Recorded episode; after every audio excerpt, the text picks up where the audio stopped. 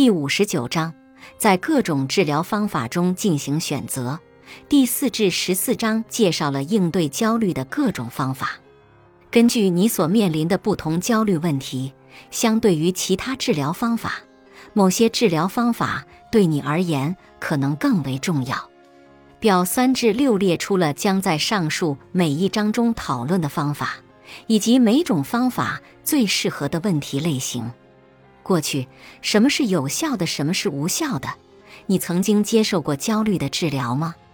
如果有，思考一下什么是有效的，什么是无效的。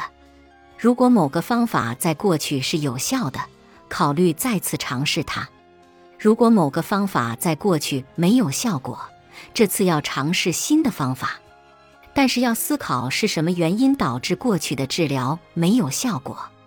如果你认为这次你可以做的不一样，你可以再次尝试过去的治疗方法，即使它过去并不是完全成功的。本集播放完毕，感谢您的收听，喜欢别忘了订阅专辑、关注主播，主页有更多精彩内容。